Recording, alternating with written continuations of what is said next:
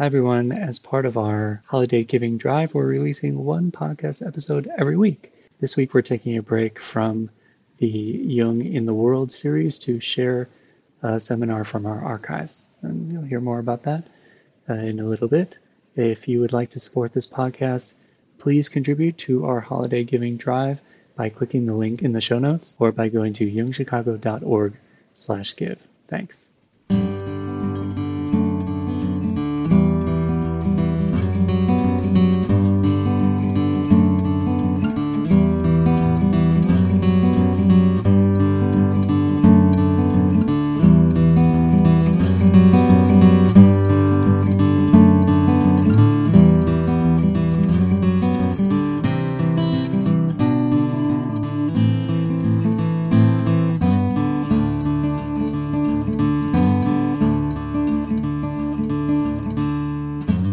Jungian Anthology podcast from the C.G. Jung Institute of Chicago.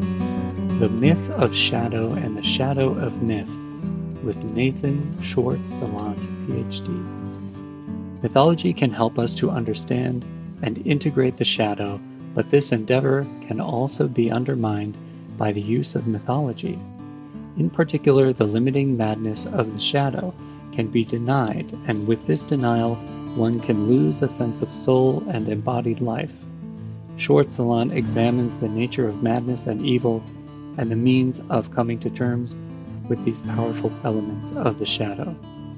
The keynote lecture of the conference, Gold in Dark Places Shadow Work in the Struggle for Selfhood, which includes eight lectures. This one, The Myth of Shadow and the Shadow of Myth, The Typological Counterculture, Introverted Feeling and Its Allies with John Giannini, the Vampire Archetype and Vampiric Relationships with Julie McAfee, World Oppression and the Power of Transformation with John Van Eenwyk, The Wounding Shadow of the Wounded Healer, Narcissism and Codependency in the Helping Professions with Jean Shinoda Bolen, Shadows on the Rock, Women, Violence and the Church with Joan Chamberlain Engelsman, Depth Psychology and Politics, Reflections on the Mythopoetic Men's Movement with Andrew Samuels, and Shadow Issues in the Daughter's Father Complex with Julia Jewett. If any of those sound interesting to you, you can purchase them individually in our store or also uh, purchase the entire conference um, at a discount. So just click the link in the show notes if you're interested in that. And we also have other uh, seminars with Nathan Schwartz Salant. And there's also another podcast episode of his. If you want to go back and look at our archives, you can do that too. You can support this free podcast by making a donation, becoming a member of the Institute, or making a purchase in our online store. Your support enables us to provide free and low cost educational resources to all. So now here's the seminar.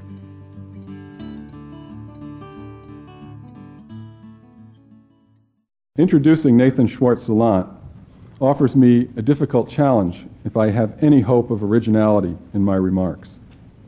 Whenever Nathan is mentioned, one always hears adjectives like innovative, creative, imaginative, and original, and they're all correct.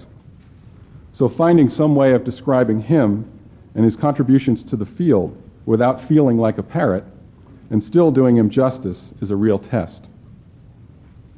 As I consider what I've already said, I realize that the words challenge and test present themselves as yet another way to describe Nathan's effect on his colleagues and the field of depth psychology in general. He has perhaps more than any contemporary Jungian laid out a challenge to fully and completely surrender to the interactive process that defines the work of analysis. He strives to offer himself completely to those who enter his consulting room and demands nothing more than he is willing to endure himself.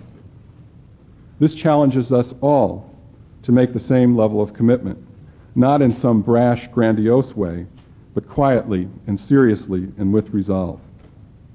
Tonight, Nathan brings us another challenge to carefully consider the dangers of complacency that are implicit in following a method at the expense of really entering the encounter with another person.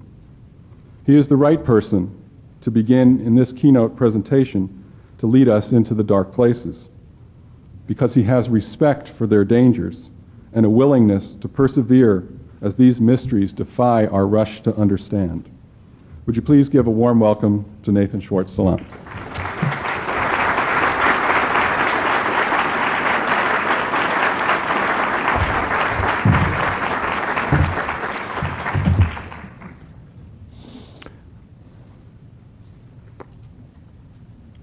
Thank you, Peter. All those adjectives have a big shadow. a lot of people here tonight. I understand you gave numbers over 600. That means actually 1,200 of you if you count your shadows. That's one of Jung's main, main contributions to think of the shadow as an actual personality within you. It's not an easy job to talk about evil. Not an easy job to talk about the shadow. When I was a kid growing up in Chicago, um, there was a radio program I used to love, which I'm sure many of you remember. You know that old refrain, you know, what evil lurks in the hearts of men, the shadow knows. Um, that's how the refrain went through the program, and the shadow knows a lot. And um, it's a um, monumental task to try to talk about shadow because there's little that cuts at the core of our existence more than shadow. So I'll try to do it. Okay? a friend of mine, an analyst with a wide ranging interest in cultural issues, recently um, sent me a letter after attending a lecture I gave on mad parts of sane people in analysis.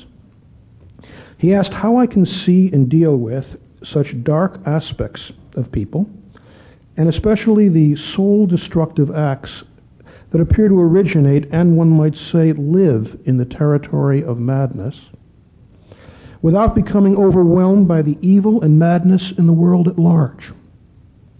How do you not despair about our world? He wondered. How do you go on? Now, as an analyst working hour by hour in my cave like office, it's easy to not ask such questions. It's possible to adopt a kind of optimism based upon the fact that, as far as psyche is concerned, its imagery would insist that there is gold indeed in very dark places. But one should know that there's a wide gap between imagery and act, between psychic potential and embodied ethical reality. A 43 year old man recently dreamed what would appear to be a dream that's tailor made for this conference. In the dream, he entered a dark cave, and inside there were three men, thieves, who had stolen gold. Gold indeed in dark places. The dreamer was frightened, but the leader of the robbers soon turned out to be a TV actor a song and dance man that the dreamer knew from a play he had seen. This leader tells the dreamer, Go on, climb up out of here, climb out of the cave. And with the now diminished sense of fear, he climbs up. The other robbers shoot at him wildly, but he's not hurt, and he gets out of the cave. Needless to say, he did not retrieve the gold. He entered a dark place, the cave like inner world of his mother complex, met up with his dark instinctual side that he has never been able to own in any way in his life, and his defenses of denial immediately took over. The drama diminished, the possibility of recovery of a self was lost. He climbs up towards his head, his lifelong refuge from his inner drives that have terrified him since infancy. How will this man ever retrieve his inner gold? Symbolic of a stable self structure. He had years and years of analysis with numerous analysts who have interpreted his shadow to him ad nauseum. No integration occurred. Why will he do better with me? The dream shows a potential, but hardly a favorable lysis. Why should I be optimistic about this man's possibilities? I'm not. But I'm also not pessimistic. For he comes to analysis, he is somehow committed to his soul. I believe his only hope lies in meeting up with his inner madness, with an inner world of fusion with the Great Mother that is so overwhelming that it totally undermines separation and threatens madness as a catastrophic result of any individuation effort. And I'll talk to you a lot more about that. But where is my shadow here? Do I carry on with some optimism amidst a process that often seems chronically circular and repetitive because I'm interested in madness? In this man's case, I believe I have seen his dream imagery change, and I have seen him change in important ways in terms of his profession and family life. But he comes to face his shadow and its instinctual life. As he does that, I'd be a fool to be optimistic. Certainly, this dream mitigates against such an attitude, yet there is gold there. What would be needed to help him retrieve it?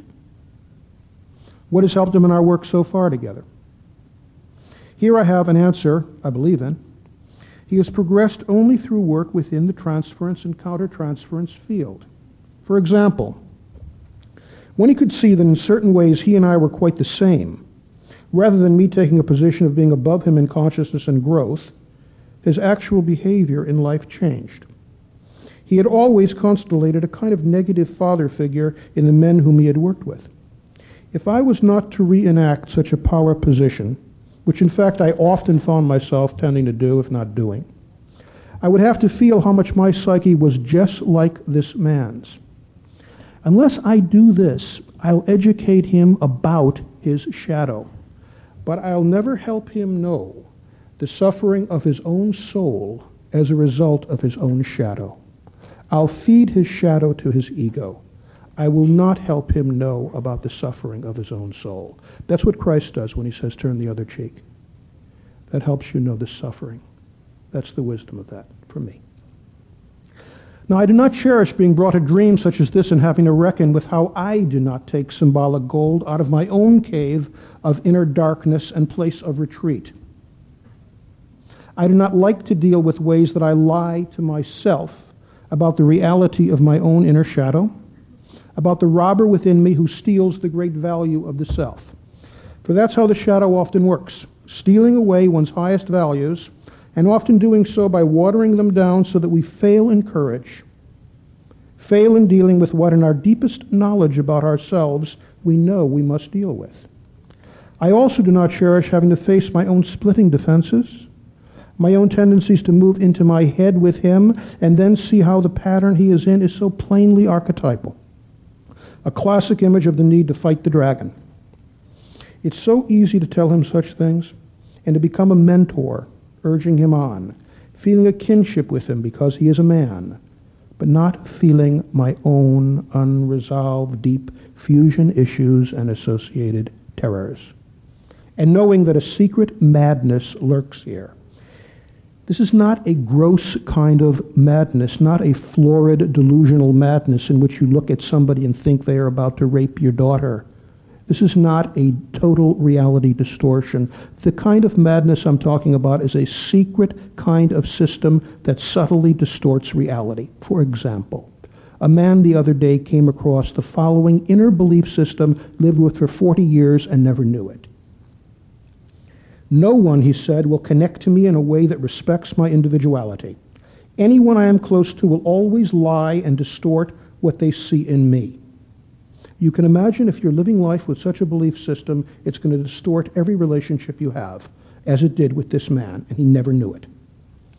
Such beliefs lie hidden within the unconscious, usually unknown to the ego, yet they work to distort and alienate all relationships. It is a shock to discover that one's life has been run by such distortions. A shock. Every person here has such issues. Everyone, all of you. We all have a private madness, but the question is how much does this madness have us? Jung wrote about such things in his alchemical works, and I'll later refer to such writings which demonstrate the extremely deep seated nature of a collective shadow that we all partake of. Now, what if I do tell this man about the pattern he's in? Suppose I interpret it in the following way. For example, I hear the dream and I also register my own splitting tendencies to become intellectual. In other words, I experience ways in which I'm tending to become the negative father, an aspect of the father so clearly absent in the dream. Having worked in this way with what can be called projective identification, I could interpret his dream as a statement about how he feels he is not being helped enough by the analysis, perhaps because he experiences me still as a critical or absent father. I may also note ways in which this dream is a correct reflection upon our work, thus limiting any guilt that such an interpretation might engender. But what would be involved in his getting the help he needs? What really will help him? Is it a matter of his recognizing his negative projections onto me and, so to speak, integrating it, and thus being able to eventually introject me in a positive way? I don't think so. Such thoughts bring to mind a Kabbalistic myth about knowledge and evil in which the origin of evil lies in Adam's eating from the tree of knowledge. It is said when Adam ate of the fruit of the tree of knowledge, which is on the side of the devil, and separated it through his awareness and or his contemplation, separated it through his awareness or his contemplation from the tree of life, the evil urge dominated him in his eating and in his soul. It is thus the act of splitting the tree of knowledge from the tree of life, which is the cause of evil, for then the tree of life loses its strength to contain the evil potential in the tree of knowledge. Originally, both trees were growths from the same root, they were one. Evil exists in this way of thinking as a result of destroying this unity. And you note it's remarkable that these wonderful words, Adam's awareness and contemplation, are seen as far from virtues, but they're reckoned as part of the creation of evil. Now, when I interpret, I try not to blunder by becoming a source of knowledge about archetypal patterns, thus splitting life and knowledge. For it seems to me, unless I live within the life between us, and this means the mystery of that life which is so very different from the open book this man would appear to be from this and similar dreams, then any knowledge I act on will itself be evil, itself destructive, if I do not live within the field of life between us. It is only if he and I are like brothers within a field of life that we both partake of, and within which we are willing to discover not only what we know, but what we do not know, that our endeavor might have some success. It's within a field like this that one has to be alert to the fact not what you, of not what you can empathize with with another person, but to acutely look for where you cannot. To look for experiences in the other person that you do not know to the uniqueness in the person separate from anything you can empathize with, along with empathy. Now, if I can do that, perhaps our endeavor might have some success. Surely it will not if I commit the other sin that tempted Adam, eating of the fruit of the tree of life. That is to say, if I fail with, to die, if I fail to die within our interaction, if I remain untouched in an essential way, and especially if I fail to see how my own madness is constellated by his, or his by mine, and how this field cannot ever be truly sorted out. Yet I also have known how such an effort can bear fruit that is not swallowed, can bear a self that the ego does not own. Strangely, I will have to die a bit, my omniscience, my omnipotence, and eternal residues of narcissism killed in order to help this man. In all of this, such reflections themselves may be a way of maintaining an optimism. Can they not also be a way of seeing evil, his or my own? Creativity can be a great escape. How am I to see ways in which I can be the fake robber, the actor, not really real? If he, like any patient, says, You just do this for the money, you're not real to me, the patient is always correct in some way. Is the patient not correct in ways that are far deeper than some appeal to reality or to the professional contract might explain. To call analysis the impossible profession is not an idle metaphor, yet it is by accepting the impossibility of knowing, while, in, while tenaciously working to understand and being open to not knowing that a mystery can unfold. A self can be born, and gold can indeed be found in dark places. But it is usually the darkness within the therapist that must lead the way. As an analyst, or at least my sense of what this means, if I speak about evil, I have to speak of its paradoxes and humiliations within the analytic hour. The devil is he who lies, the bringer of the lie, the one who acts in an inauthentic way while playing at being authentic. The devil in all of us hides the lie of inauthenticity within a narcissistic cover. Hence, the devil is often a dandy. To uncover the lie, the analyst often, often has to go first. His lie not the patient's, must first be unveiled. My friend's concern about the evil in the world can, I recognize, lead to taking refuge in all kinds of inspired and ancient doctrine. For example, an alchemical notion, when the central goal called the lapis is reached, it multiplies in the sense of greatly affecting many people. This is the mystery of the multiplication of loaves and fishes that Christ performs. But such a therapeutic optimism is not pure fantasy. For I know how the birth of an inner self, known in conjunction with a larger transcendent self, has a remarkable capability of affecting many people, of indeed multiplying. And I have seen how lives decimated by the evil of incestuous abuse of either a physical or psychic nature can find renewal from inner sources. I have participated in the torment and struggle this requires. I have seen how a self can emerge within such devastation and bring an inner sense of order and meaning where none had ever been consciously known before. And I also know that it is a very poor therapeutic attitude to be optimistic. I know that such instances of change cannot be counted on. Instead, I know I must live on an edge of not knowing, not knowing whether some renewal will occur or whether it will not occur. Now, when I read about Wall Street abuses of power or about lies and deceptions in government, I find that I, like many people, tends toward idealization and denial, toward some belief that there is more to it than I know, or even perhaps there's a larger good behind such actions. Inwardly and secretly, I may tend to identify with the power and success of such people. I have to work against such childish naivete, we all do. I must register such behavior under the lens of what I really know about people and myself. I mean people who are not raving lunatics, but who live and work like most everyone does. These people appear to be sane, but actually have an inner area of madness that subtly or not so subtly distorts reality. When the truth about the lives of such people finally appears in public, in the flood of books that sell very well, for evil and madness is a very intriguing subject, it becomes only too clear that people who acted in ways, in retrospect, even they that even they themselves will often see as mad and depraved, were at the time not in control of themselves while believing they were. This lack of control was not at all felt by them. That's the nature of our mad parts. We do not know we are out of control. They were riding a wave of power and success, but it later turns on that a secret kind of madness was running the show. Instead of an ego making choices, they were driven by a compulsion that had had its own logic and intelligence. In religions of the world where evil has, a, has an autonomous dualism, the power of evil is also a creator, such as Zoroastrianism. But these people were out of control. But once again, the treacherous aspect of madness is that one believes one is not mad. That perhaps is the difference between a mad person and one who is sane. The sane person knows he or she has areas of madness which can take over and can effectively destroy any semblance of reality functioning, while appearing to be rational and even inspired. A sane person knows madness lurks nearby.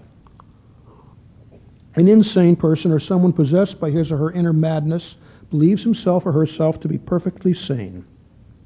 It's under the pressure of such realms that the worst kinds of abuse occur, that soul murder itself can be engaged in while the person, a seemingly upstanding member of society, can otherwise go about what appears to be socially useful tasks.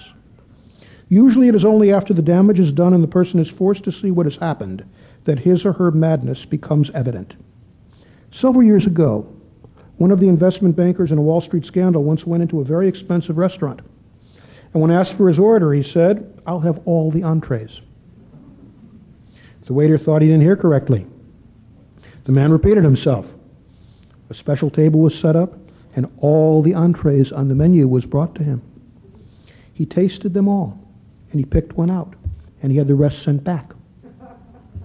If someone who wasn't a multimillionaire did this, one would immediately think he was quite mad, and surely call for help of some kind. But not here. This man was powerful, and his actions were seen as merely idiosyncratic or clever. But when his terrible abuses of power finally came to light, actions such as these, and his son's statements to others years earlier that his father was not merely demanding in business, as others thought, but that his father was quite mad, are now seen in another light. One sees a dangerous megalomania, a person possessed by a corruptive power that eventually destroyed many careers and perhaps lives as well. While the alchemical lapis may have a quality of multiplying, while the lapis, that great goal of self, may have a quality of multiplying, I'm afraid the numinosum of evil does as well. So, to my friend's question, I have an answer, but not one that is totally satisfying. I believe, I suppose, that evil has not yet won out, perhaps not yet. And I believe that we are in a battle with darkness, and perhaps a battle that is more dangerous now than ever before in the history of humanity. That may be why we witness nowadays a revelation of the dark aspects of so many people. Those that have done terrible damage, and those that have also brought considerable consciousness and beauty as well. Even Time magazine, you know, when Time gets it, it's finally happened.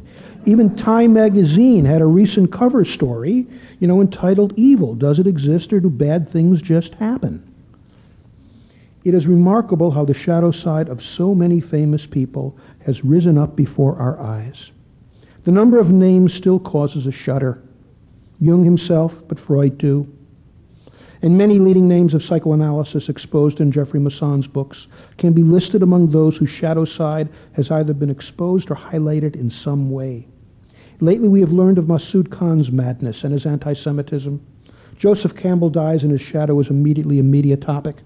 And a long list of other names can be drawn up. Names of people whose darkness terribly afflicted those very close to them while they appeared to be pinnacles of light. No longer do we have to focus upon the seemingly total darkness and madness of a Hitler, a Stalin, a Jim Jones, or a Saddam Hussein. Now, as a result of mass media reports, one thinks easily of the shadow sides of creative people, those who have entertained us. Bing Crosby, Joan Crawford, Picasso, Heidegger, Tillich, Bettelheim, Chaplin, Werner Erhard, and a number of Indian and Tibetan gurus whose crazy wisdom is actually a euphemism for psychotic behavior and abusive sexual acts. Many more names could be added. It would appear that becoming successful is a sure way to find one's shadow side hung out in public. And this is a remarkable phenomenon. And I think a testimony to the fact that shadow awareness is becoming an absolute necessity for our very survival. Perhaps the humble work of an analyst dealing day by day with his or her own shadow while dealing with the same material in a patient in some way is a contribution to this effort. And to this end, let's look to C.G. Jung's approach to a person's dark and often destructive side, to the shadow. In Jung's work, we find some of the most important and, I think, problematic approaches to evil that we have in modern times. Why does evil exist? Why? Why? This question, which can appear, can appear so dry and philosophical, is actually deeply alive for everyone, as it certainly was for C.G. Jung. Not only has every historical epoch been concerned with evil, and the, but, the, and the, but the eternal child in all of us asks, why does evil exist? Or why couldn't God make a world without evil? For it is, it is the child in life, and then the child within, who especially feels the power and devastation of evil. For example, the evil of parental projections that split the child from his or her core self and especially the evil of envy that sears and destroys a child's link with his or herself. And this is to say nothing of the evil of the catastrophic acts of physical and sexual abuse. Catastrophic. If the reality of evil is not a burning issue for a person, it is only because he or she is cut off from an inner darkness and from the experiences of abuse his or her soul has known. To lose touch with evil one's own and that of others, is to lose touch with the judgment carried out deeply within the soul. In the Egyptian ritual of the weighing of the heart at death, the heart was seen to tend either toward the side of Seth, the devil, or the side of Osiris, the soul and the giver of life. There's a deep morality in the human soul that does this weighing. Why evil? Why evil? There have been many answers, and in this paper I'm especially concerned with Jung's and its clinical relevance. But others before him, notably the Platonists, the Gnostics, and the Kabbalists, have given their answers. For example, a Kabbalistic answer would say that it is absurd to think of a perfect creation without evil, for God cannot exactly produce himself. The very act of creation involves, at least in one strand of this thinking, God's voluntary contraction, with the result that imperfection and evil arises. God's voluntary contraction. How do such philosophical thoughts come into existence? Where do they come from? Are they projections of internal psychic life? There's an important psychoanalytic way of thinking due to Marion Milner about the creative process that one could use to reflect the Kabbalistic idea. She does not do this. One could, though. The human creative act, it's suggested, by its very nature, passes through a phase of omnipotence and felt bigness into a smaller remnant of that once glorious state. Creative process is often blocked by the ego's inability to accept the smallness of one's creation. In turn, this process is intimately linked with anality, with the largeness of one's inner feelings and the smallness of the fecal product that ensues. Now, in this particular conception of the Lurianic Kabbalah that I talked about, one might wonder if that Kabbalah is in fact based upon human experiences of creativity and affects linked to anality. In other words, there could be a personal core in this conception of evil. But this leaves out a far deeper understanding of creation. A perennial question. A perennial question. Does the evil in the world stem only from human sources, or does it stem from a transpersonal realm that cannot be reduced to negative personal experiences? For example, to abuse, or to the deprivation of privation of security and love. Deprivation or privation. Now, this is a very, very difficult issue because all theories of evil that consider it to be a transpersonal process, such as part of the creation of the world, or a result of the sin of a primordial ancestor, or a result of splitting of different qualities in the Godhead, or as an absence of good found in the privatio boni view of evil, can, if you want, can be seen as projections from personal psychology. As I have mentioned, the link between anality and creativity could be used to reduce the Lurianic idea of God's contraction to a personal experience. Evil as stemming from a primordial ancestor, as in Adam's sin of paradise, could certainly be seen as a fanciful image of the fact that projective identification can carry devastating acts of soul abuse from generation to generation, hence a primordial ancestor. The source of evil as the splitting of qualities in the Godhead could certainly be seen in Mel- Melanie Klein's belief that human development must move through the so called paranoid schizoid and into the depressive position, where concern for another person is said to come into existence.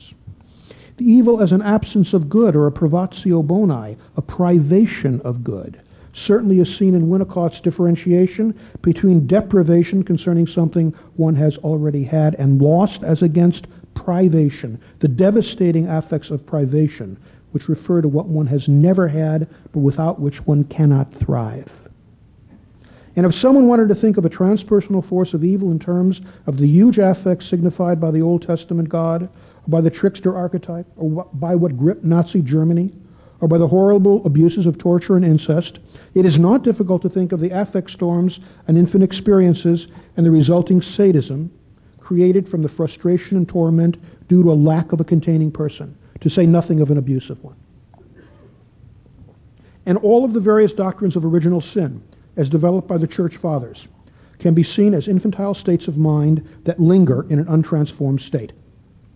Whether one deals with hunger, envy, lust, or a failure to differentiate one's own being from the spirit that flows through the ego, all doctrines of original sin these doctrines could all be seen as results of early developmental traumas. Apparently, we need, however, a notion of transpersonal and archetypal evil. Now, perhaps this is because our own capacity for destruction can be so outrageous that we must project it onto some source outside our own historical lives. Is that why? Or perhaps there's such a force in the universe and within the discourse of people characterized by an overwhelming capacity to enact destruction of another soul. Does this force lurk within as an evil inclination, a drive against life and spirit? It appears that people secretly mix and merge with it through its fascination for power, because it so readily leads, leads to power and, and has an uncanny intelligence. But then again, all this may be a displacement of the vicissitudes of early infancy. And one can argue for either position. There's no doubt that our, our developmental traumas can be overwhelming and live on with a force that can hardly be thought of as either personal or archetypal. Yet there are people who have experienced a dark side of the numinosum, whose souls have been seared by it, and for whom regarding such levels as anything but the dark side of God is a defense against what they really know. For example, a man recalled an early experience when he was five years old, in which he was discovered playing doctor with a girl and scolded for it. Immediately after, upon walking home, he looked up at the sky and he felt it open up. An overwhelming light was present, but then he felt attacked by it in a sharp and physically painful way. He felt it in his entire being, but especially his heart, head and chest. Life for him was not the same after that. From being a playful, creative child, he became deeply withdrawn, narcissistic, and frightened. Much later in life, he recognized that he had known at a very young age the dark side of God, a numinosum that was intensely linked with light and power. And we might recall that Jung's own self images in childhood, such as the dream of the underground phallus, represented a dark and ambiguous aspect of the numinosum. Jung kept this dream secret for much of his, adult, of his adult life until he was over 50, yet he never forgot it. Ultimately, one's position for an archetypal or purely human root of evil might depend upon one's personal experience, yet the phenomenon of a Hitler or a Stalin cannot be reduced to personal or even to collective factors. Now, one of Jung's most important standpoints was for both a human and a transpersonal source of evil what he called the personal and archetypal shadow. And in this, he's in the tradition of systems of thought, such as the Kabbalah, Gnosticism, that insist upon a personal but also a transpersonal and substantial quality of evil. in other words, we're born into the world not as a tabula rasa, but also not just with a constitution. We're born into the world with a potential to feel and to experience and to act out a force that may be the derivative of centuries and centuries of experience. We don't know, but it goes way beyond the individual. That is Jung's point of view. One of Jung's most important analyses of the larger archetypal source of evil is found in a remarkable place in Mysterium Conjunctionis and he hides it, half of it, in a footnote. I don't know why that is. Jung was very odd, you know. When there were things that he was afraid of getting attacked by, he often hid them in the mouth of an alchemist. Um, and that's, uh, that's not cowardless, that's smart shadow integration. And so half of this is found in a footnote in Mysterium Conjunctionis. But Jung talks about something that the alchemists call the wound. And the, it's a wound that comes from an act of original sin. And what is original sin in this alchemical doctrine? Original sin is a wound that stems from the castration of the great goddess.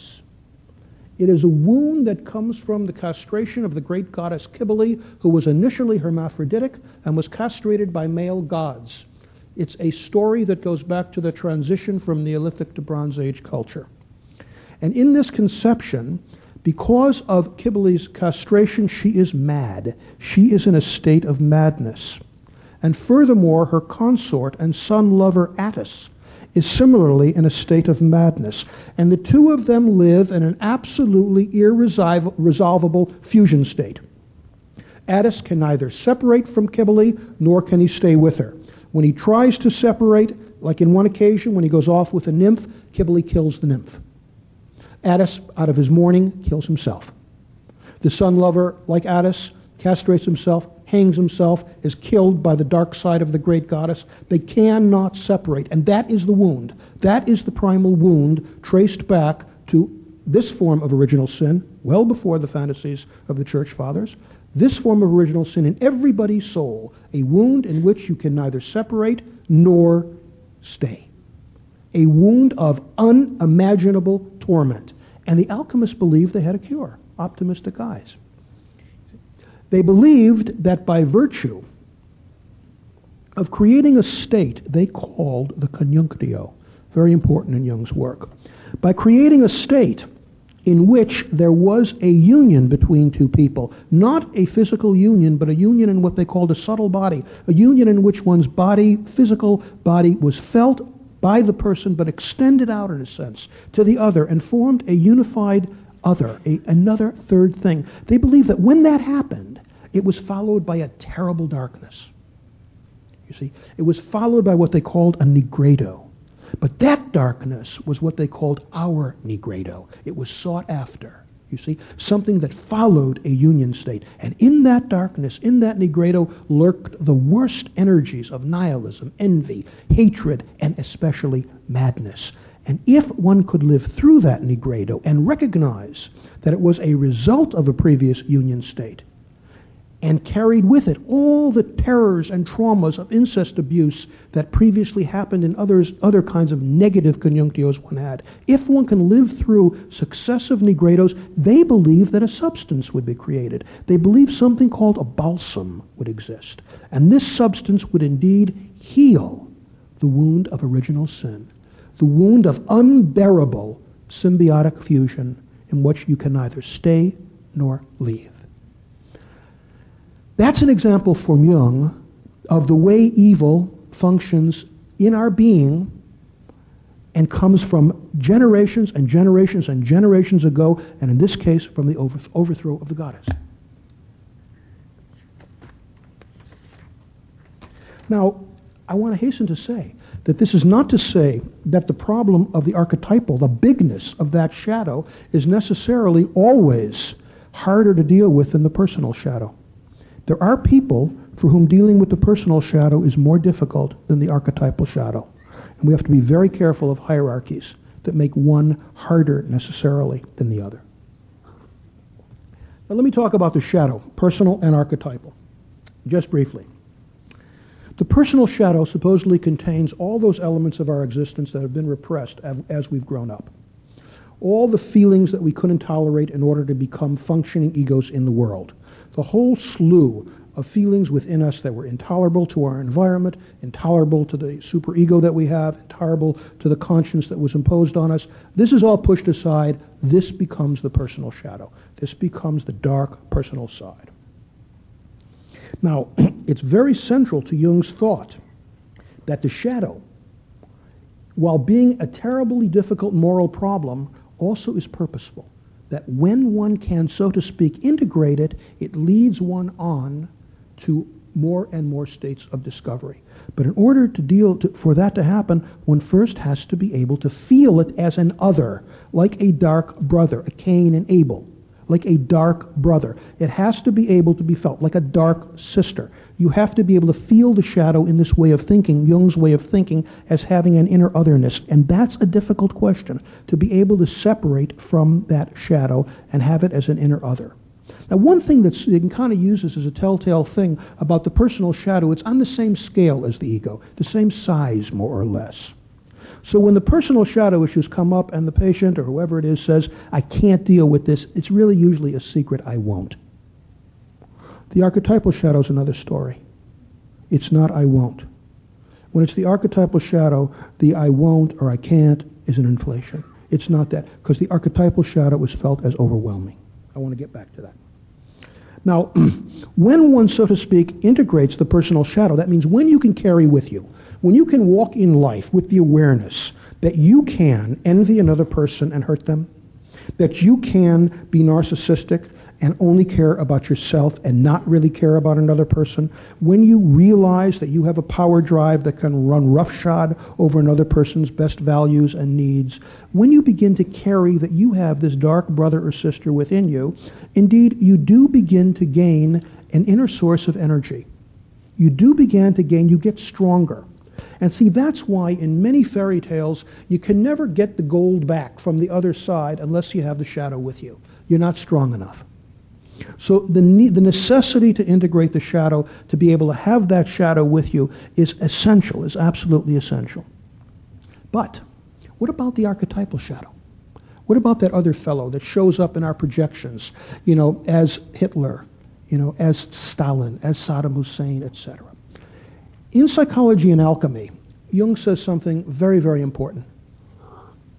He says that The personal shadow and the archetypal shadow are always intertwined. Always intertwined. And you must remember that. It's a great problem in Jungian psychology to begin separating those two too much. First the personal, then the archetypal.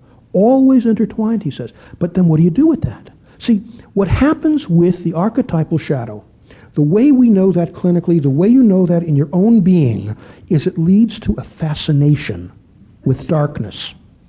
All those shadow qualities that you uh, that I've just recited to you, for example, all those various shadow qualities, you may know them, but can you stop acting them out? You may know about them from here to doomsday. They may be interpreted to you from here to doomsday. What is it that helps you stop acting them out? In the fusion with the numinosum of the archetypal shadow, that's what stops acting out. If you can somehow resolve that fusion, how? How? Jung says it's a natural state that, he, that exists, this fusion between this archetypal larger thing and the personal. And you know what he says? He says it's only a problem for pathological individuals. That's me. See? Might be a few of you too. See, he says that when you when you're going to deal with the archetypal realm, the way you deal with it is through amplification. Because you tell mythological stories about these archetypes that come up, and in that you're able to soothe the overwhelming anxieties and contain things, and the personal shadow will separate. To me, it doesn't work that way. I don't think it's ever worked that way. I think what that does is help the ego split. But it doesn't help this, the cardinal problem of acting out. What is the problem? The problem is not primarily the moral issue of the shadow, the problem is madness. The problem is having to come up against those areas in our being in which we are truly overwhelmed. I believe that nobody deals with this fundamental intertwining of the archetypal and personal shadow. And make no doubt about it, they are intertwined. What's the statistics on incest? What's the statistics on child abuse? Boys and girls alike. They are incredible. That's an intertwining of personal and archetypal shadow. Those are mad acts, acts of madness, of soul murder, that the nicest guy or woman in the world would seem to be before you talking about it, and you can't imagine how it happened but it happens because there's a fascination and it isn't controlled. How is it going to be controlled? In my experience, the main problem, once again, is about recognizing that states of madness exist. Now, in Jung's work, I believe one of the problems we have to face is his attitude towards madness. You might remember, as he tells you in uh, Memories, Dreams, and Reflections, Jung's entire life work was discovered through states of madness. After his break from Freud, he went through four years of descent into the unconscious in which he experienced, experienced psychotic states of mind. When he returned from that place, he brought with him, he was fortunate enough, he brought with him what he called his prima materia, the work for a lifetime. And then what he said was this he said, only somebody with, whatever this means, a strong moral character should go there. Others should not. And in fact, he slammed the door because he really laid it out that Jungians were there to develop his prima materia. This is a problem, and it has to be faced as a problem. This man is extraordinary. What he's brought us is extraordinary. We must not idealize him. There was a shadow. If we follow his approach towards madness, we will never analyze it. We will never gather it up in the room when we're with somebody. You know why? Because it's the easiest thing in the world to avoid. When someone's mad parts enters the room with me, and I would say this, you can all, any of you who are therapists can think about this, or think about it with anybody you're with, or anybody, or ask anybody's experience of you when a person's mad parts enter, what happens is your attention begins to fragment. You, for a moment, things get a little shaky. Your mind wanders. You go a little blank. You might feel negative feelings. But the tendency is to do nothing and wait till it passes.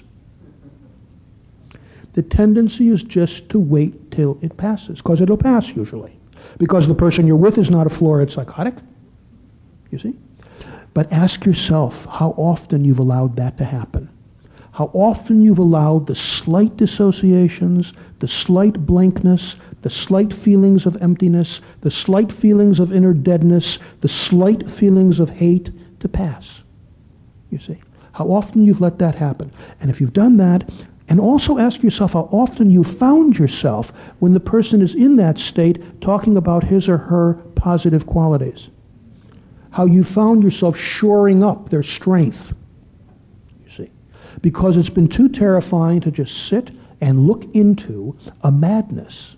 That in fact, if you look into carefully enough and fully enough and see, you can often see right in it a very demonic force a very outrageously demonic force. A force that from its eyes, you are not you. There is a total reality distortion. Now, when somebody begins to come up against that in their own nature, when you begin to feel the power of that force, that madness which lurks on the outer edges of anything we've integrated in our existence, when you begin to feel that power, you come up against something that humiliates you that crushes you, you see. But it's the only thing that crushes the power drive in the archetypal shadow. It's only when we humbly feel that we are limited by these levels of our own madness out of which we can commit the worst acts without knowing it. Only when we stay somehow close to it that we also stay in a place where we are not gripped by the fascination of evil because we know, in that place, we know the damage we can do to another soul. You know who knew about that best? The Greeks. That was the myth of Dionysus. There were two Dionysus, four, two forms of Dionysus. When the God came into a territory, and he is the God who comes when he is not called, he comes on his own. He has no ready made sanctuaries. Next to Apollo, he's the most itinerant of all the gods but he has no sanctuaries. He comes. And when he comes, one must sacrifice to him. And those that do not sacrifice, that do not pay homage to him, immediately are stricken with madness and go through terrible acts of defilement, such as child murder. But those who know their madness and follow Dionysus in his ritual are cleansed. There's a purification. The two forms. It's the same thing in a human being the form of our madness when we know it. It has a strange cleansing and limiting function. If we don't know it, if we think it's something we can overcome, integrate, we're lost. We never integrate madness. In fact, integration, the only kind of integration we have is by becoming aware that it can never be integrated. We respect it, we see it, and we know that within, strangely, those powers of madness also lies renewal. It's all very much a strange mystery. But all this can be missed if we will not allow ourselves to gather up the madness in the room right within us or our own madness. Now, why does it form? Why? Where does this madness in a personal sense come from? This blankness, this fragmentation, this awful kind of dissolution of consciousness, these deep feelings of hate, these flights from reality, these distortions of reality, where does it come from in a personal sense? Yes, it has an archetypal leg, such as in a Dionysus myth. Yes, it's part of the primeval waters of creation, but we also always have to work both sides of the street. Where personally? Try this, if you will. Many, many people have gone through the following kind of experience. They've gone through the experience where they have had a very poor experience of bonding with another person, say the child and the mother. They've had a very, very poor bonding experience in the sense that they've never known another who they can rest up against safely and have their toxins taken out, have their deepest anxieties taken away. They haven't known it. They've been deprived of it. It's a privation, even deeper than a deprivation. They, it's a privation. They haven't known it. And what happens then? If you haven't had that experience, what happens to you? What do you do? What do you do? Well, I'll tell you one thing that happens. One thing that happens is another structure forms inside of you. And it's a very deep seated masochism. And it's a kind of masochism in which anything that is wrong in the environment, wrong in any sense, by someone else's views, by any accidents that happen, by any feelings that, quote, don't fit, anything that's wrong, you suck up. It's like you gain a black sponge inside yourself.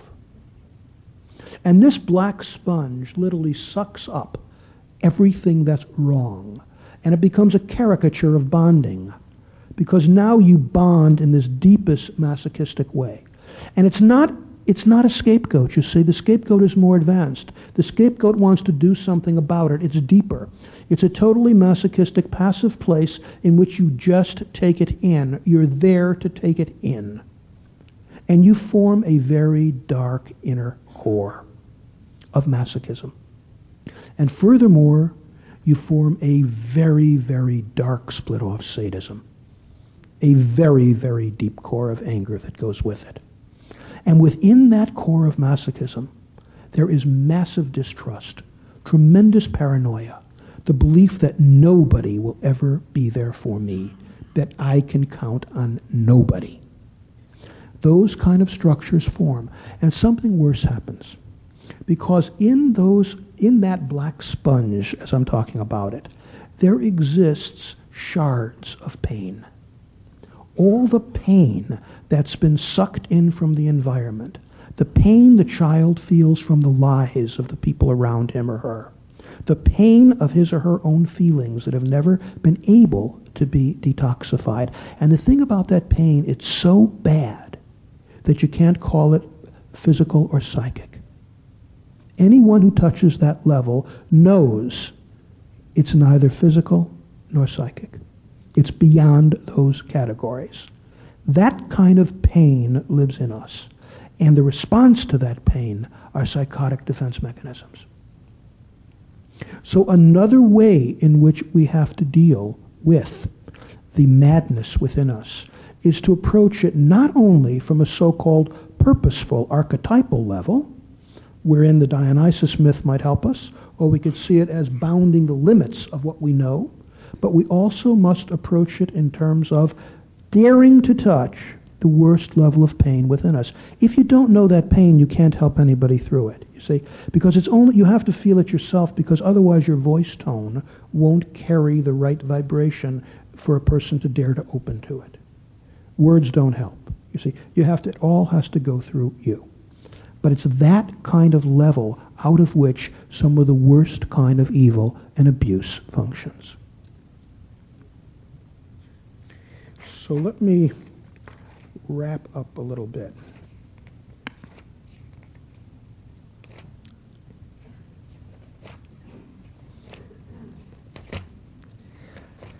I don't want to keep you longer, too long, because time, it's better to go to some questions.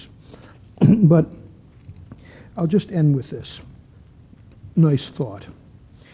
Many people live with a sense of being fake of not really having the qualities that others see in them or which their accomplishments, or their accomplishments would seem to reflect. They live with a basic bottom feeling of being fake. Usually, such feelings are well founded. For there's a core of madness in everyone, a core that is formed in part to protect from unbearable pain and a core that is also archetypal, part of humankind's inheritance. This core is, among other things, a core of lies, especially the lie that one's life is authentic. But when one's madness is felt, and defenses against it are felt, and the pain is felt, a strange kind of cleansing can occur. The shadow is both personal and archetypal. One does not deal well with the archetypal part and its compulsion and fascination through amplifications.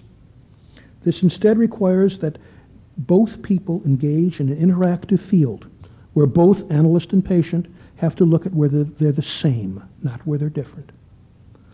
This would have to uncover, for example, in me, the phony robber in the man's dream I talked about. Working within the transference countertransference field is very easy to deny. but it's also greatly aided by a mythological perspective. The latter opens our eyes to an age old wisdom about evil, to the mystery and purpose, and to a faith that's so easily lost. Thus, we need a mythology of the shadow. We need a mythology of the shadow. But we also need to know how such knowledge can all too easily be used to detract from the arduous process of working with madness, ours and the patient's within the analytic space. There is also a shadow side, consequently, to the use of myth. More than any other modern psychologist, C.G. Jung has opened our eyes to the reality and importance of the shadow. If my comments are at all critical, they are only so within a field of gratitude for his courage and incredible spirit. No one in modern times, to my mind, has shown a greater light upon evil. Thank you very much.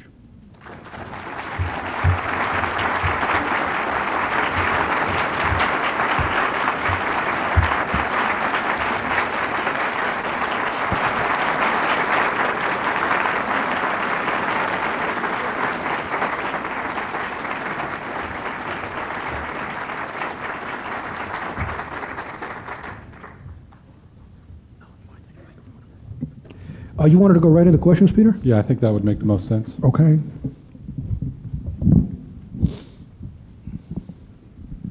Anyone have a question or comment?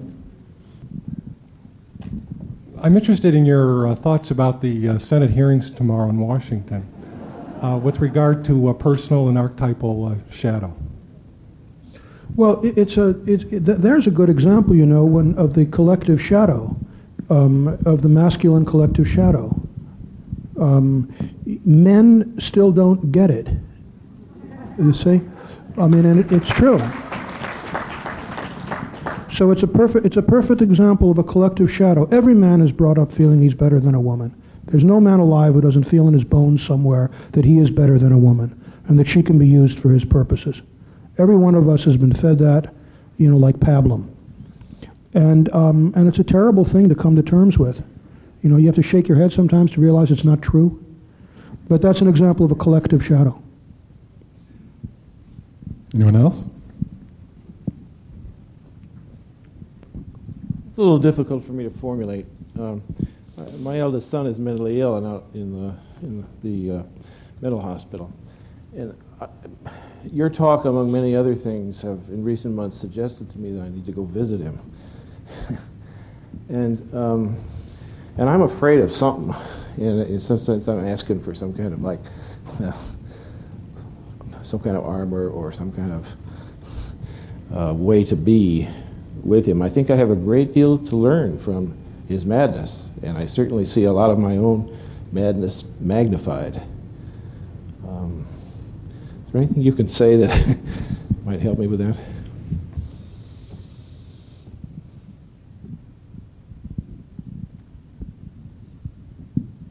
I would guess that for me, the most important thing would be to let him be a mystery. You know, if he is in a mental hospital, he's usually going to be amidst a lot of people who are diagnosing him, who are fitting him into one category or another, and who have no real concern for any kind of mystery or soul he might have. And I would, imag- I would imagine that the, the degree that you could get out of the way of your own ego and dare to feel your own uh, madness, if you will, that you might find him. Never from power, but only from weakness. And if you're and if you're afraid and you are going to shudder, that could be the best gift you give him. I mean, the worst thing you could do is need to be in control. That's the worst thing. Because he's around a lot of people who believe they have to be in control. And that doesn't help them. Most people get out of mental hospitals by learning how to play the game. They don't heal. Anyone else? Nathan, Nathan, at times I wasn't quite sure how how deliberately you were using madness and evil almost interchangeably. What I'm saying is that madness is a field that overwhelms us, and evil, evil acts lurk within it. I'm considering madness as a field of um, of energies, of activities that affect us, that overwhelm us, And I'm saying that acts of evil will often originate from that field, and the field has the effect of totally denying the act of, ma- the act of evil, rationalizing it, taking the worst kind of abuse and fancying it up into some service of soul. I'm not identifying madness with evil, but I think they, ought, they are very close together. And I'm saying that is in, it is in fact in the experience of madness that we get cleansed of our evil, which is different from the acting of madness. But the strange thing about that cleansing, as the Greeks knew, is it only comes to those who know that they've defiled or polluted the soul, one's own or another's. And with that horrible knowledge, the very fields of madness become cleansing, can become cleansing. Can you speak up? I've had the experience of what seemed to be a state of union at the time later become what I wasn't sure whether it was acting out or evil on my part or not, and I've never been able to answer that question. Um, and the person in question consciously is fine with it, but I'm not. Have you ex- Say that again. Say that again. uh, in a clinical situation, experiencing what seemed to be a state of union between myself and the client, but um, some things got acted out in that. I didn't feel in control of it. It was very powerful, and later on, even though the client said she was fine with it and seems fine with it, I'm still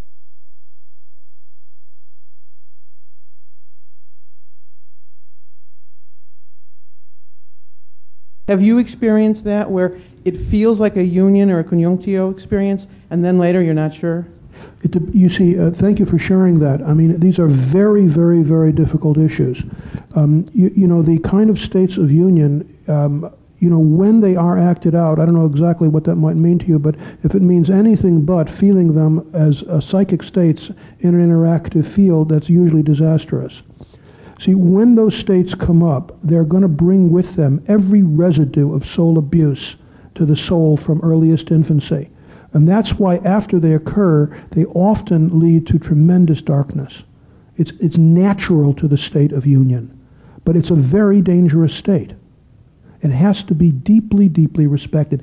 If you, know, if you don't know your own madness, getting into states of union is extremely dangerous. I think that's an axiom. Nathan, one comment, um, and then I'd like to share a dream with you that I think would, might be valuable in this uh, context. And that is, uh, isn't it true, though, that often experiences of, of madness uh, occur at a time when one is at a creative height? Uh, that there is a cutting edge of, uh, of crea- creativity in, the, uh, in that mad experience that often occur, for example, in dreams. If one can contain that madness, it's But one there- that- madness is a terrible shadow side of creativity. yes, Great amount of madness in the uh, children of creative people. yes. Um, madness is a terrible shadow of creativity. Right. Okay, here's a dream, and uh, maybe you, you might comment on it. I think it's a very valuable one in this uh, context. Uh, it's an extraordinary dream because uh, it, it brings into psyche one of the uh, great uh, moments in our Judeo Christian history.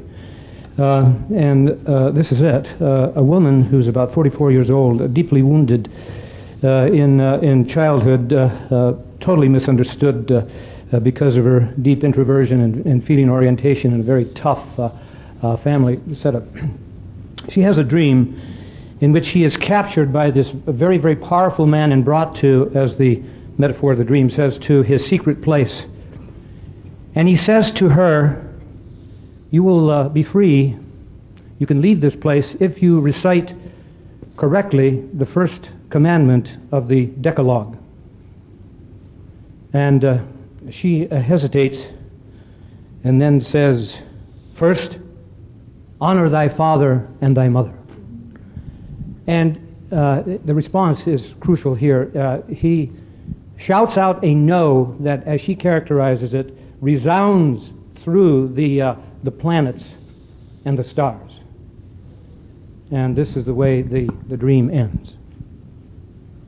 Well, It's a uh, quite a obviously impressive dream, John. Um, you know, you, th- that's what you find, of course, through all um, uh, religious thought. The um, whole notion of the fear of God as the absolute, you know, essential thing to deal with evil. And clearly, um, this is somebody who is up against a very, very dark power unless she sees where, what she truly is going to align with. And she's a blessed soul because she has such a dream.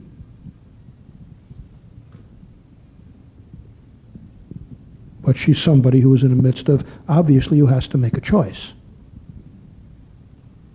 And whoever would need a dream like that is another story.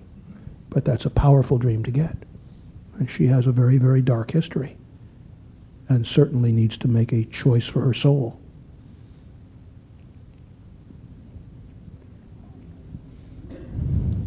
Uh, I was triggered by the word that you used, danger, you know, in the analytic or the uh, therapeutic situation. And I, as a therapist, have been there, um, but a place where I have felt and heard the word used very, very much in terms of safety is um, a 12 step group. Um, I myself am a survivor of incest, and that word is used in those meetings. And the other word that comes to mind is restored to sanity.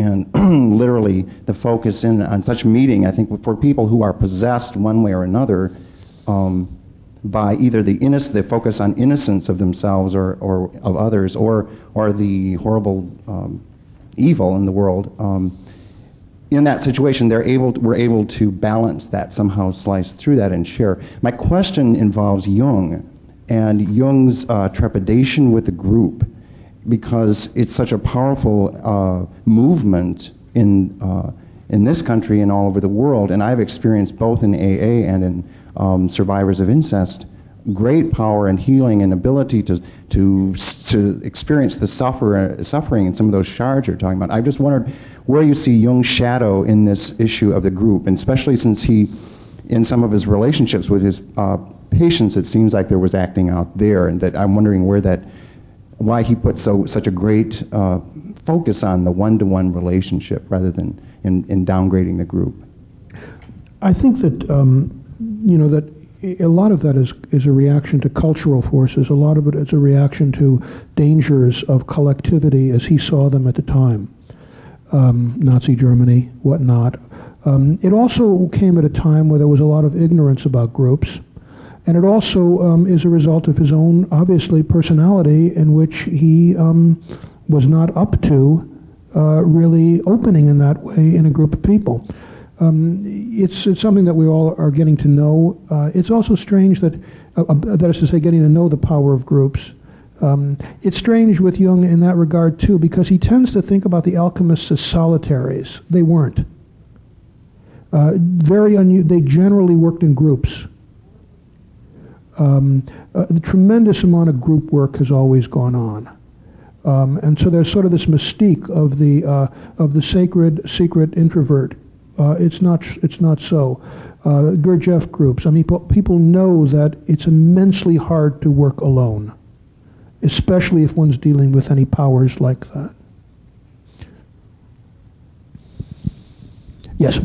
Um, I have one comment. Um, in your discussion, it appeared to me that you equated evil with darkness. And the analogy you used with the sponge, it was a black sponge. In my reading of mythology, evil came in many colors. You know, yeah. Red, green, black. Yeah, it's true. Uh, I'm a white man. Reading, and in reading African mythology, the evil one was always white or dressed in white. Now, yeah, you're right. It's many colors. Now, the question right. I have is, why do you always, or I shouldn't say you, I shouldn't, shouldn't be an attacking statement, but why is evil always equated with darkness? Well, maybe it's because that's where most evil things get done, is in the dark. It, it's the the fo- the point is that the darkness is usually meant as a lack of consciousness, as a lack of light, and so that's the metaphor of dark the dark is always thought about in that metaphor not as um, uh, not as a um, um, color of the evil one, but rather as the lack of consciousness, through which these acts occur. That's why the metaphor of darkness is so prevalent. When we go to sleep as kids in the dark, we get most frightened. In sleep, most of our demons come up. So darkness is, is more than a cultural metaphor in that regard. But you're right, it can be any color. I mean, you know, in, in the goddess religion, white, the color of death is white, uh, not black. Things change culturally, things change back and forth. I would, you know, understand you're taking, you know, a stance against that about talking about darkness and you know as as evil. Obviously, you know, for your for obvious reasons, and you're right. But it's not about that a dark person is evil, but the dark is a metaphor for the lack of consciousness. That's why that darkness is used. Isn't they being that specific as far as being a dark person as being evil? But back to the basic issue of the evil is being equated with darkness. Well, When yes, yes, it's true. It usually is. It usually is. When I commit evil acts, um, aren't I pretty unconscious? I th- if I think I'm conscious, aren't I pretty dark in darkness in that respect? Why I think I'm in light? that sounds more like ignorance as opposed to darkness. Well, you're, you're right. You could say ignorance. We could take the darkness out and use ignorance too. You're right. It would be a different metaphor. Why do you re- reject the notion of darkness so much? I find it very offensive, Why? personally. Why? I find darkness is always, equ- I'm dark. And I find darkness is equated with evil. I read African folk tales. African folk tales do not, you know, equate Yeah. whiteness with evil. But hold me, listen to me. And in medieval mythology and folk tales, the evil one came in many colors. They were green, red. Mm-hmm. This is true. That's right. This is true. And that's why. And that's my only question is why you know do you continue to use uh, blackness, darkness as evil? It's a good question. I'll think about it. I'm glad you raised it. Um, what you mentioned here that we need a mythology uh, of the shadow, and uh, I was sitting here trying to think of uh, you know back to mythology that has one that we have already, and um, I can't seem to come up with one this evening. But I wondered if you could If I would what? uh, relate what um, a, mytho- a mythology of the shadow, some a myth that we you know already. Oh well, yeah. I mean, there's there's many. Um, For for example, um, one that Jung is fond of is the um, is a Zoroastrian myth um, in which um, the powers of good and evil come into the world, and the power of evil is associated with the lie, the form of di- the force of disorder, the force of chaos, the one who attacks and kills the power of the good, Ahriman attacking the power of the good Ormazd what the myth says is that evil, the power of Ahriman, the myth says, is necessary in order that the good actualize in the world. That is to say, unless one feels one's shadow, I almost said darkness, unless one feels one's shadow and carries it, the good does not incarnate. That's one example of a myth. Another example of a myth is the story of Cain and Abel. How that's been taken up. The Kabbalists have taken hold of that myth and have said that the race of Cain essentially are what in modern DSM 3 diagnosis are present day borderline personalities. There's all different ways people have dealt with with evil. I've mentioned the Kabbalistic story that says the Kabbalistic myth says that the um, that there is a harshness and judgment in the Godhead. And that harshness, harshness and judgment is a Sephiroth called Geburah. And it says that that Sephiroth of judgment is absolutely necessary to the working of the totality of the, of the whole unity of the Godhead. When it is split from its opposites, whether that be Chesed, the Sephiroth of mercy, or split from Binah, divine understanding, it's in that splitting that evil comes into the world. So there are many myths that talk to us about how evil arises and what to do about it.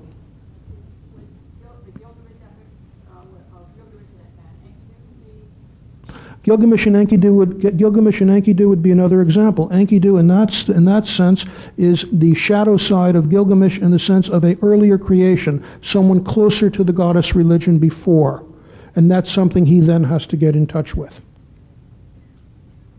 I think we'll do one more question.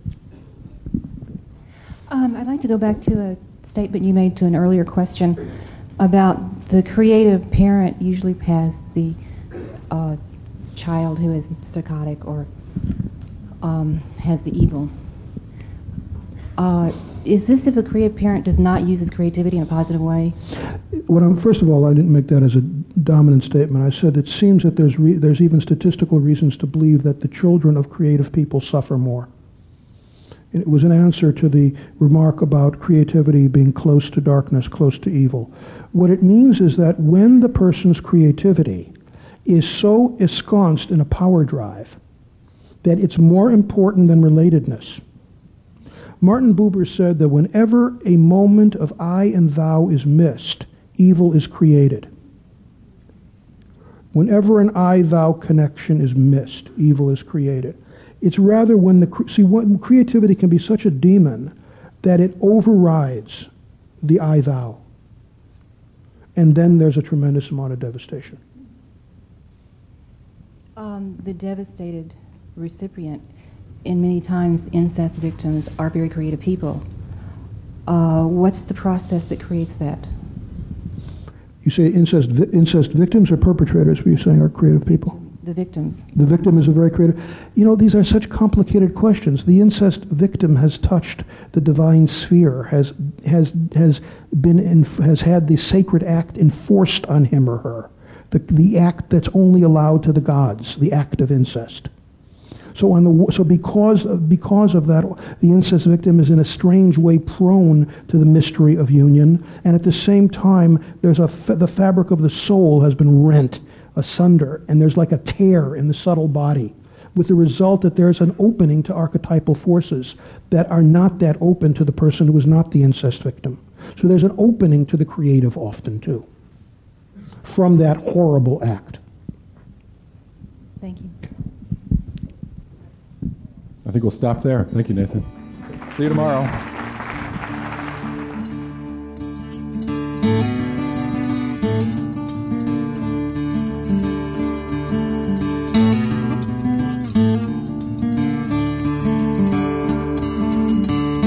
Podcast is distributed under a Creative Commons Attribution, Non-Commercial, No Derivatives license. Share it all you like as long as you maintain the attribution to the speaker, but please do not change it or sell it. If you like this episode, tell your friends about us or leave us a review on iTunes. For more information about classes, training programs, videos, audio, this podcast, or to find a Jungian analyst near you, visit our website, www.jungchicago.org. Thank you to our 2020 donors who gave at the contributing member level and above. Barbara Anand, Usha and Ashok Beatty, Jackie Cabe Bryan, Eric Cooper and Judith Cooper, Kevin Davis, George J. Didier, Mary Doherty, James Fidelibus, John Korolewski, Marty Manning, Diane Sherwood, Deborah P. Stutzman, Deborah Tobin, Alexander Wayne and Lynn Kopp, Gerald Weiner, Karen West and James Taylor, and Ellen Young. If you would like to join our generous community of supporters, just go to jungchicago.org slash give.